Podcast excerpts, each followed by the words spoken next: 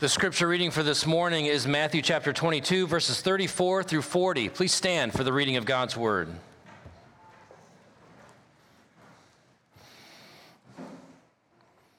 But when the Pharisees heard that he, that is Jesus, had silenced the Sadducees, they gathered together. And one of them, a lawyer, asked him a question to test him Teacher, which is the greatest commandment in the law?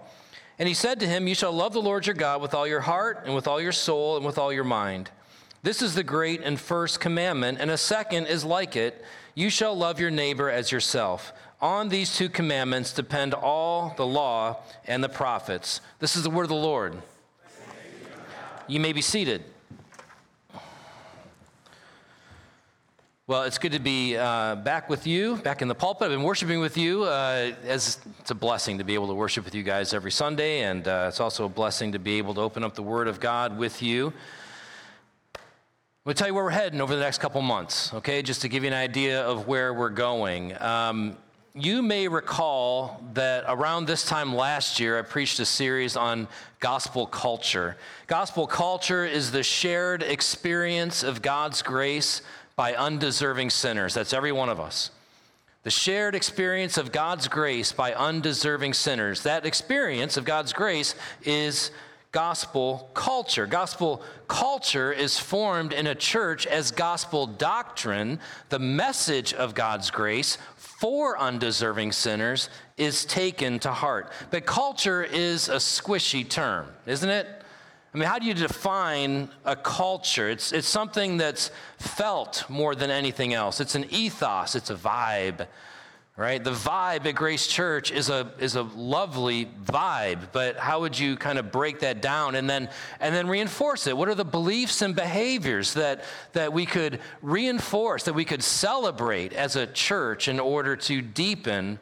our gospel culture? It's an important question to ask because Jesus prayed for that kind of culture at every church. That would be a people whose love and worship of God would be such an expression of wholeheartedness before the Lord that the unbelievers with us would go, man, this God is real that they worship. That's Paul in 1 Corinthians 14. And also that, that Jesus prayed that our unity, our love for one another would be so demonstrable that, that people would look and say, man, the Son of God whom they worship, he must be real. He must be true. So these things that make up a, a, a, culture of a church, they really are, they really are touchstones. They're indicators that Scripture gives us that we can seek to, to reinforce, to celebrate, to cultivate in order to deepen gospel culture. So beginning next week and over the uh, the rest of those, the rest of August, really, the, the remaining three weeks of August, uh, we're going to look at three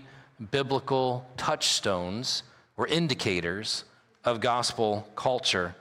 The first two Sundays in September are going to be on stewardship. The first Sunday, September 3rd, is going to be on financial stewardship. The second Sunday in September, the 10th, will be on stewardship of our spiritual gifts. Uh, September 17th, that weekend, we are actually hosting Presbytery. The Presbytery is uh, the, the PCA churches in New York State outside of Metro New York. Metro's got their own Presbytery. We, the rest of us in the entire state of New York, all 15 churches, PCA churches, we need to plant more PCA churches.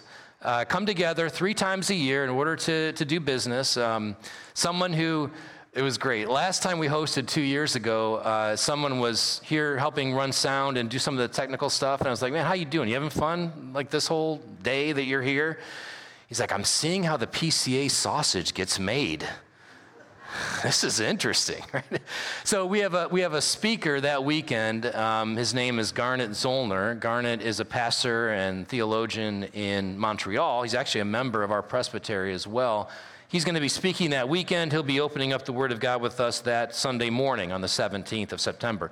September 24th, Lord willing, is going to be the Sunday that we uh, ordain Eric Walter to be an assistant pastor at Grace Church. Yeah. He is nearing the end of the road. He's, he's turning the last corner. It's going to be a wonderful celebration. And so please make every effort to be here. We'll be celebrating that. Uh, we'll be laying hands on him and adorning, uh, adorning. We'll be adorning him with we will, in some way, little capital, you know, little a, not capital A, adoring him even, but ordaining him is what I'm trying to say. uh, on Sunday the 17th. I'm sorry, sun, Sunday the 24th um, of September. October 1st, I'm going to be preaching on what the Bible has to say about elders and deacons as we get ready to launch our officer nomination season. And then on October 8th, fasten your seatbelts, we're going to begin a series in the book of Hebrews. And we'll be in Hebrews at least throughout the rest of the ministry year, up through the end of June. I can't imagine we're going to get done with Hebrews before the end of June. So I honestly can't imagine doing Hebrews in less than like 30 sermons. So plan on picking up Hebrews again in uh, September of 2024. And then, um, man, what a, what a blessing that's going to be. So that's, that's where we're headed over the next uh, two months, really, August and September and then leading into October. This morning, we're going to look about what Jesus says about loving God. Uh, one of the books I read on vacation was this book, With All Your Heart, Orienting Your Mind, Desires, and Will Toward Christ by Craig Troxel. Uh, I hold it up to remind you that basically anything I say that's of worth this morning is either directly from Scripture or it's from Craig Troxel's book. Okay, this, this book, I, I read this book and I was like, I can't wait to preach on this topic. So we're doing it this morning. Um, it also is going to set us up well for uh, the gospel, you know, Touchstones of Gospel Culture series that will begin next week. In the book, Troxel challenges us to think about all the ways we use the word heart, right? Just think for a minute about how we use that word. If you've had a change of heart, you've changed your mind, right? If your heart was in the right place, it means you messed up, but you meant well. If you speak from the bottom of your heart, it means you're telling the truth. Sometimes you don't have the heart to tell the truth, and so you stay silent. If you take something to heart, you've listened well. If your team has heart, they, they fought all the way to the end. If they lost heart, then they gave up. I mean, just that one word, and, and you know, the list could go on and on. I heart New York. I mean, all these different ways in which we use that word. The question that we need to wrestle with as, as believers or as curious people who are here this morning wondering what Christianity is all about, the thing that we have to come back to is what does the Bible mean when the Bible uses the word heart? What does Jesus mean in the passage when he says, Love the Lord your God with all your heart? It's an important question because the word heart is used just under a thousand times in the Bible, more than any other word to describe the inner self. So, for instance, the word holy is used more than any other word to describe who God is. And so we know it's important to ask what does that word holy mean when it references God? Well, in the same way, we should ask what is the meaning of this word heart that's used just under a thousand times to describe who we are? When Jesus says the first and greatest commandment is to love God with all the heart, what I hope we'll see this morning is that on the one hand, it's an invitation to the best possible life. It's an invitation to wholehearted love for God, to loving God with all the heart in all of life. That's actually how we were designed to function. It's the best possible life. And yet at the same time, because Jesus is summarizing, you know, the entire law of God in those in that command, it also is something that we have to see how desperately short we fall of it. And I hope that we'll see this morning that all, in, all the ways in which we seek to find life apart from that singular command slash invitation to love the Lord our God with all our heart, soul, mind, and strength will always fall short of what God offers to us. This sermon is really a, prelude to the Touchstones on Gospel Culture series I'm starting next week. It's actually foundational.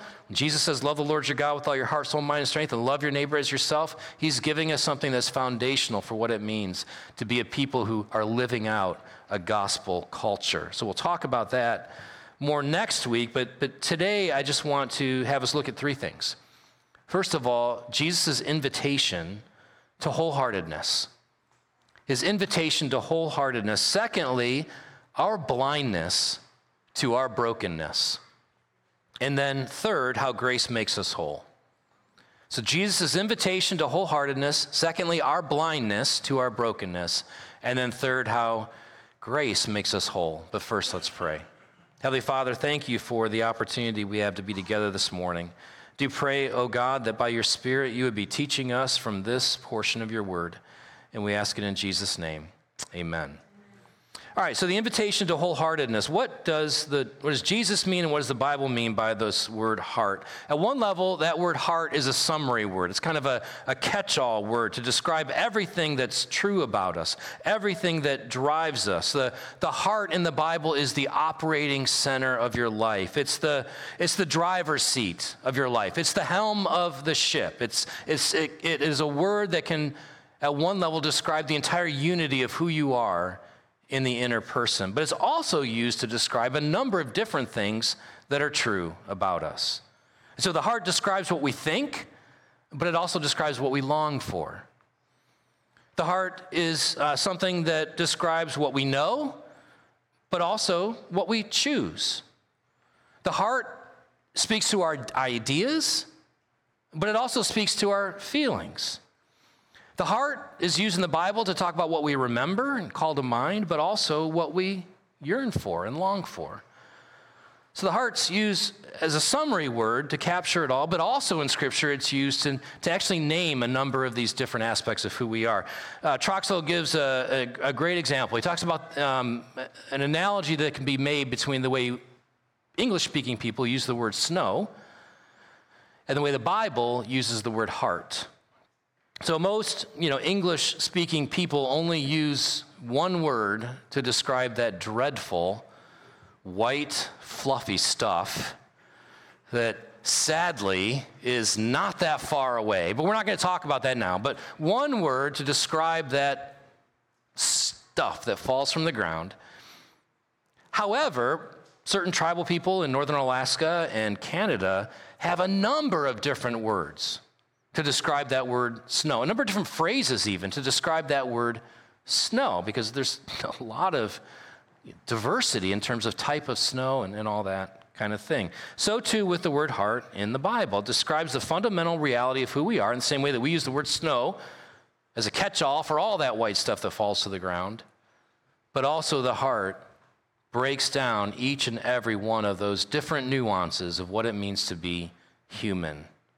So when Jesus says, Love the Lord your God with all your heart, soul, mind, and, and other places, all your heart, soul, mind, and strength, he's just getting at that idea that this is the totality of your being that I'm talking about. Love the Lord your God with all your heart. Troxel does a great job of distilling all those nuanced meanings of that word heart into three, a threefold scheme what we know, what we love, and what we choose.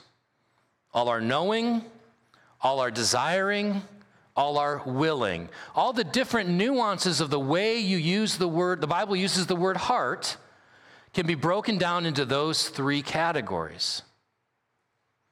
I hope you pick up the book and read it. It really is good. If you want to come up and take a look at it, you can. You can't have my copy. There will be a copy on the uh, out in the lobby starting next week that I think you can check out. So you know, if there's a mad dash to get out of the sanctuary next week, I won't take it personally. I know you're you're going after that book. All right, Here, here's the thing that, again, I want us to see. We were, we were made to live this way. We were created to love God with all the heart.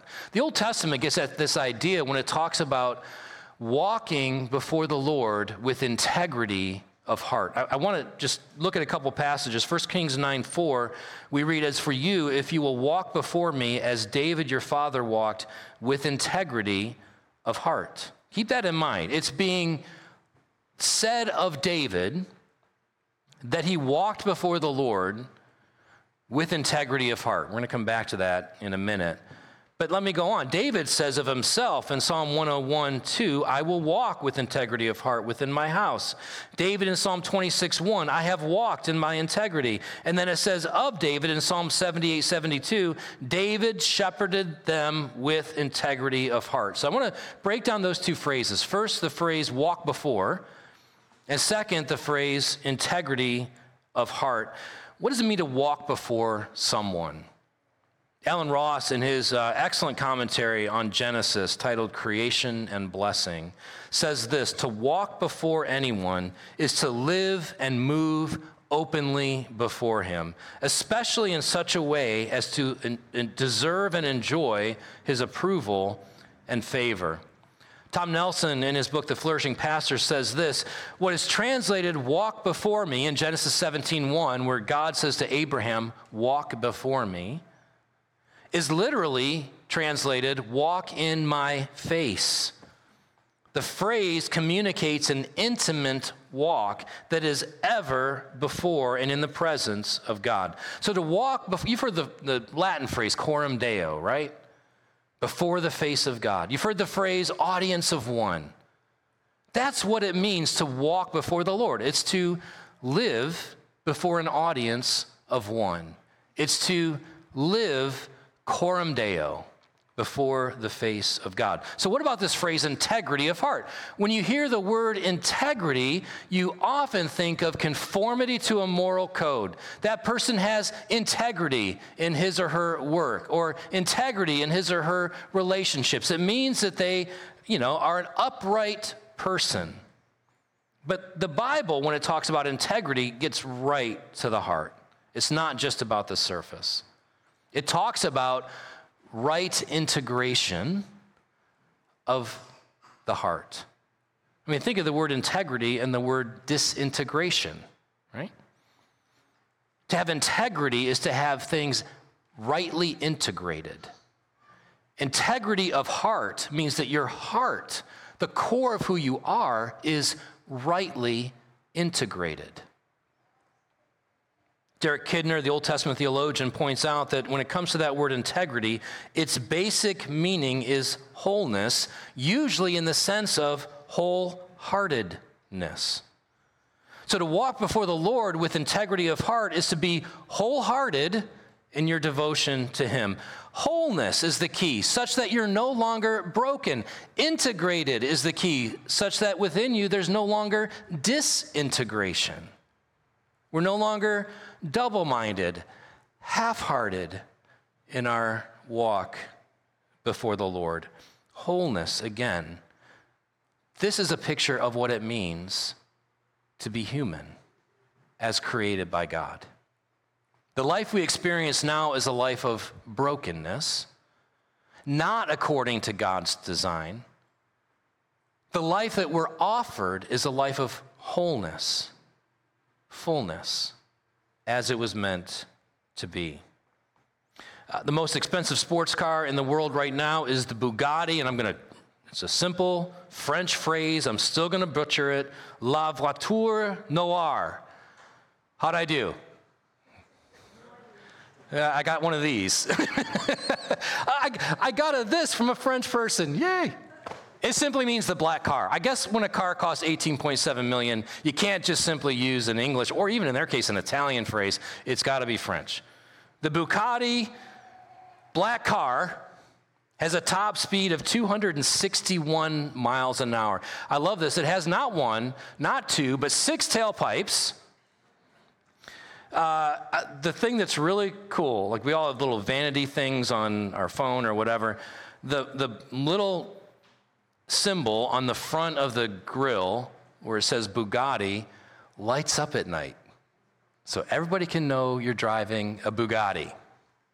$18.7 million. Now, if you were a Bugatti dealer and somebody came to you and said, I want to buy a Bugatti, and, and you're doing all the stuff, and, you know, signing all the stuff, and you're like, man, I, I bet you can't wait to get this out on the open road. And that person said to you, actually, I'm going to I'm to retrofit it, I'm going to slap a mower pan underneath it, I'm going to use it to cut my grass. You would fall out of your chair because that's not what a Bugatti was designed for. A Bugatti was made to hug, hug hairpin turns in the Alps right? A Bugatti was designed to blow by everybody on the Autobahn. It was designed for things greater than mowing the grass. Your life is that Bugatti. Now, kids, don't say to mom and dad, I'm meant for more than mowing the grass.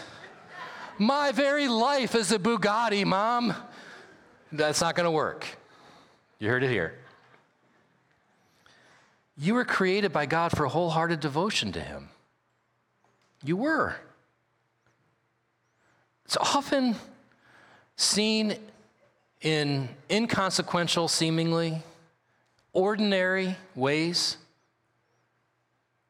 but to actually live an ordinary life of faithfulness out of wholehearted devotion to God, that is your hugging the hairpin turns in the Alps. That is our blowing past everybody on the Autobahn equivalent. It is. The fact that it doesn't feel that way, the fact that you're like, you're crazy, is just an indication of how disintegrated we are within. Because the God who made us has said, This is what I created you for. And in our brokenness, we think that can't possibly be true. But if you've lived for any length of time, you've got that taste in your mouth that's terrible of trying to find life elsewhere. If you're here this morning, I hope what you'll come to realize is that the, the life that you have been trying to find in every other thing is found indeed in Jesus Christ. Living for yourself and the things of this world, living for glory or fame or success or money or gratification and sex or food and possessions or whatever else is like hooking a mowing pan to a sports car. It's not the way we were designed to live. So when Jesus summarizes the law as love, he's inviting us to live according to our design. At the same time, that very command is meant to reveal to us just how broken we are. When we really understand what Jesus says, when he says, Love the Lord your God with all your heart, that is the fundamental commandment. It sums up everything that the law of God says. When you, when you see what, they, what the Bible means by that, on the one hand, we ought to uh, see an invitation, but on the other hand, we first must see how broken we really are, but we're blind to it. So let's turn, secondly, to our, our blindness to our brokenness. The Pharisees in this passage were absolutely blind to their brokenness. Let's go back to it. Verse 34 But when the Pharisees heard that he had silenced the Sadducees, they gathered together, and one of them, a lawyer, asked him a question to test him Teacher, which is the greatest commandment in the law? Now, before you start you know, slamming lawyers, just understand that what this means is that he was a lawyer because he was an expert in the law of God. He was a Pharisee, he was a religious lawyer or religious expert. There are some 500 and, I'm sorry, 613 commands in the first five books of the Bible, the, the Pentateuch, and this is a test. Jesus, which is the greatest? It's a test because if he were to say, well, this is, one is the greatest. Then they could bring him up on charges because he's now slighting the law of God. All these other ones are less important. It's one of four tests in Matthew chapter 22 in which the Pharisees are coming after Jesus, just picking away, trying to undermine and expose him so that they can ultimately arrest him. There's, there's two things that are being revealed, revealed here in the Pharisees, in this, in this teacher. I'm sorry, in this lawyer that we too often see in our own hearts as well. The first is an outright rejection of Jesus. And the second is an assumption that we're able to keep the law of God. They just outright rejected Jesus. I, I don't need you. You know, at best you're a teacher, but I, I really have nothing to do with you. Listen, if you're here this morning and you're not a follower of Jesus Christ, and maybe you're here against your will, like, why am I here? I, I, hope that what you'll consider this morning is simply, who is this Jesus? I hope you begin to ask that question this morning. Who is this Jesus? And, and allow yourself to come to God's word and let Jesus himself answer that question for you. The, the, the, the Pharisees had their ideas of who Jesus was. They didn't slow down long enough to listen to Jesus. You may be here this morning who's, you know, I grew up in the church, you know, I, I, I heard it all before. Let me ask you to consider that perhaps, perhaps what you heard did not align with what Jesus reveals himself to be, or perhaps you were told exactly what the Bible says about Jesus, but you just weren't listening. All right, will you be humble enough to acknowledge that both of those things may be true concerning you? And are, are you willing to go back and say, okay, who is this Jesus? So that you don't reject him. But then, secondly, and we all struggle with this, don't we? I, God is surely satisfied with my best efforts. I'm living a good moral life. You know, I'm, I'm, I, i have only broken a few of the commandments of God, but not all of them, you know, and, and, and surely God will be satisfied with me at the end of the day. Now, that's a dangerous place to be as well. Of course, Jesus in the Sermon on the Mount kind of pulls the lid back and says, Let me tell you about that law of God that is given by my Heavenly Father. He, he said, Do not commit adultery, but I say to you that if you even think lustfully about a, a person, you've committed adultery in your heart. You say, You shall not murder, but, but let me tell you that if you even you know, call your brother a fool, or of actually more literally, empty, of no consequence, you've committed murder in your heart. If we will let the Word of God reveal the brokenness in our heart, we'll see just how deeply and fundamentally broken we are. Because we're, again, we're just like the Pharisees in so many ways. Scripture exposes our brokenness. Now, one of the things that, uh, that Troxel does in the book that's really awesome is he says, look, there's three characteristic words for sin in the Bible. There's the word, um, literally can be translated sin, the word that is translated iniquity, and the word that's translated transgressions. And each of those words have to do with the, the mind, the way that we think, our, our will, what we choose, and our desiring. And so he takes the word sin, which means to fall short of what we know. So the heart is about knowing, and our sin hits us there. We fall short of what we know. The word iniquity describes sin's impact on what we desire. The word transgression involves a decision, a willful choice that we make to disobey God's law. Remember what I said about David a moment ago. David walked before the Lord with integrity of heart. David committed sin any number of times, but we have a record of one instance in particular. His sin that he committed with Bathsheba, wife of Uriah, had Uriah uh, killed in battle, sent Uriah back to the front line with his own death sentence in his hand. A note to give to Joab that said, Listen, I want you to, I want you to take the troops to the, the very hardest part of the battle, right, to the, the very strongest point of the enemy, and then pull back and leave Uriah there so that Uriah will be killed. David in Psalm 51, in which we see his confession of sin before the Lord, uses all three of those words for sin just in the first two verses. David says this Have mercy on me, O God, according to your steadfast love. According to your abundant mercy, blot out my transgressions. Wash me thoroughly from my iniquity and cleanse me from my sin. He sees himself to be the complete and utter broken sinner that he is. He comes before the God of mercy and he says, I'm a sinner. I've transgressed your law. My heart is crooked and perverted. It's, I'm, I'm a person full of iniquity. Would you, O merciful Father, cleanse me, renew me, forgive me? So, so what's your, you know, we're going to wrap up here soon, but what's your take home? If you're sitting there going, okay, what am I supposed to do with this? It's not rocket science. Read your Bible, live a life of repentance.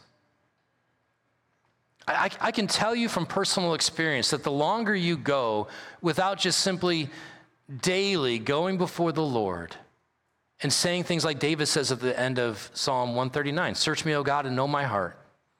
Test me and know my anxious thoughts. See if there's any offensive way in me and lead me in the way everlasting. Or the, the excerpt from the Book of Common Prayer that we used this morning Most merciful Father, I have sinned against you in thought, word, and deed.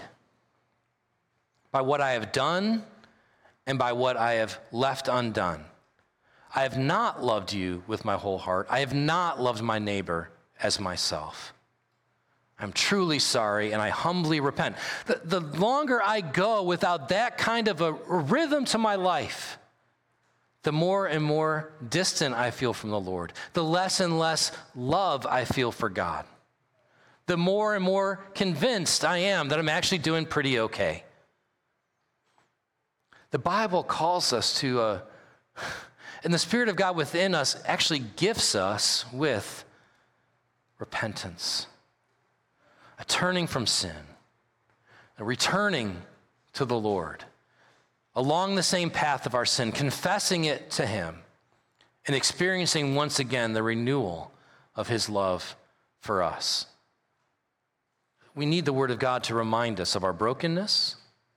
We need the Word of God to remind us of His wholehearted love for His own in Jesus. Or repentance, truly understood, will be terrifying and never executed on.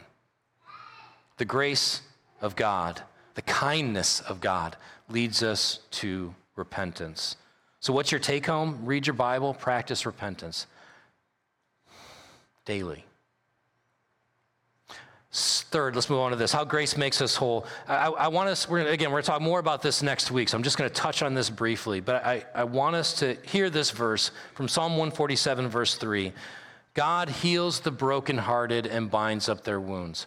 There is, um, I was telling somebody if I were to rate this on Goodreads, I'd give it 4.5 stars instead of five. And the only reason why is because Troxel doesn't get into addressing this kind of brokenness brokenheartedness.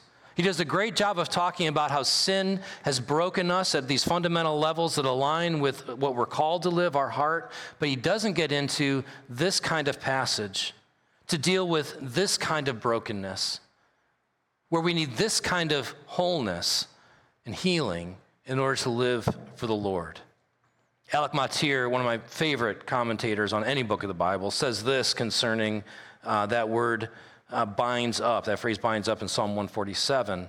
Uh, bind up expresses personal attention, soothing, healing, and restoring to wholeness. Heart, he heals the brokenhearted, is so versatile a word that brokenhearted covers any and every human breakdown, from emotional prostration to conviction of sin. Wherever you find yourself along that spectrum of either feeling brokenhearted because of ways in which you've been sinned against, or brokenhearted because of your own sin, or brokenhearted simply because we live in a broken world. Know that it is the Lord who brings healing. The prophet Malachi said this concerning the Messiah, concerning Jesus. He comes with healing in his wings. To whom does God draw near? The brokenhearted. With whom is he pleased to dwell? The weighed down, the, the crushed in spirit. He comes to meet in his mercy. Grace heals our brokenheartedness, but it's unto or for the purpose of wholeheartedness. Where does this love for God come from that Jesus calls us to?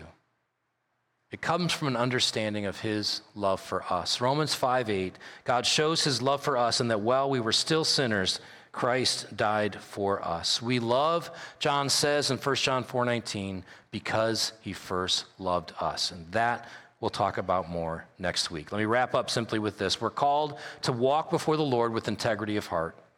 It's the best possible life because it accords with how God created humanity to best function. Sin makes that impossible and often even undesirable. But God's grace is greater than all our sin. The renewal God brings day by day is renewal in the whole person. By grace, we're increasingly able to live with all our heart in all of life for Jesus. Jesus came to live this kind of life. He did the things that the, that the disciples, uh, I'm sorry, that the Pharisees couldn't see, were unwilling to see. Jesus came to live the completely wholehearted life for his heavenly Father, but he did not come simply as an example. Jesus said, picking up something Isaiah said in Isaiah chapter 61, Jesus said that God sent me to heal the brokenhearted. Jesus was crushed for our sin. Jesus was pierced for our transgressions. Jesus was crushed for our iniquities. At every level of our brokenness, Jesus bore the brunt of the wrath that we deserve, so that through faith in him we might be made whole. Let's pray. Heavenly Father, we thank you again. We pray that you would help us by your Spirit to practice repentance. Oh God, you invite us to acknowledge fully who we are before you, that we might gain access by faith into this healing that your Son Jesus Christ provides. So, Lord, would you help us to be people who come to your word, who see what's there, who hear what you have for us in every portion of it, that we might know more of what it means to be loved by you in Jesus. And we ask all this in Jesus' name. Amen.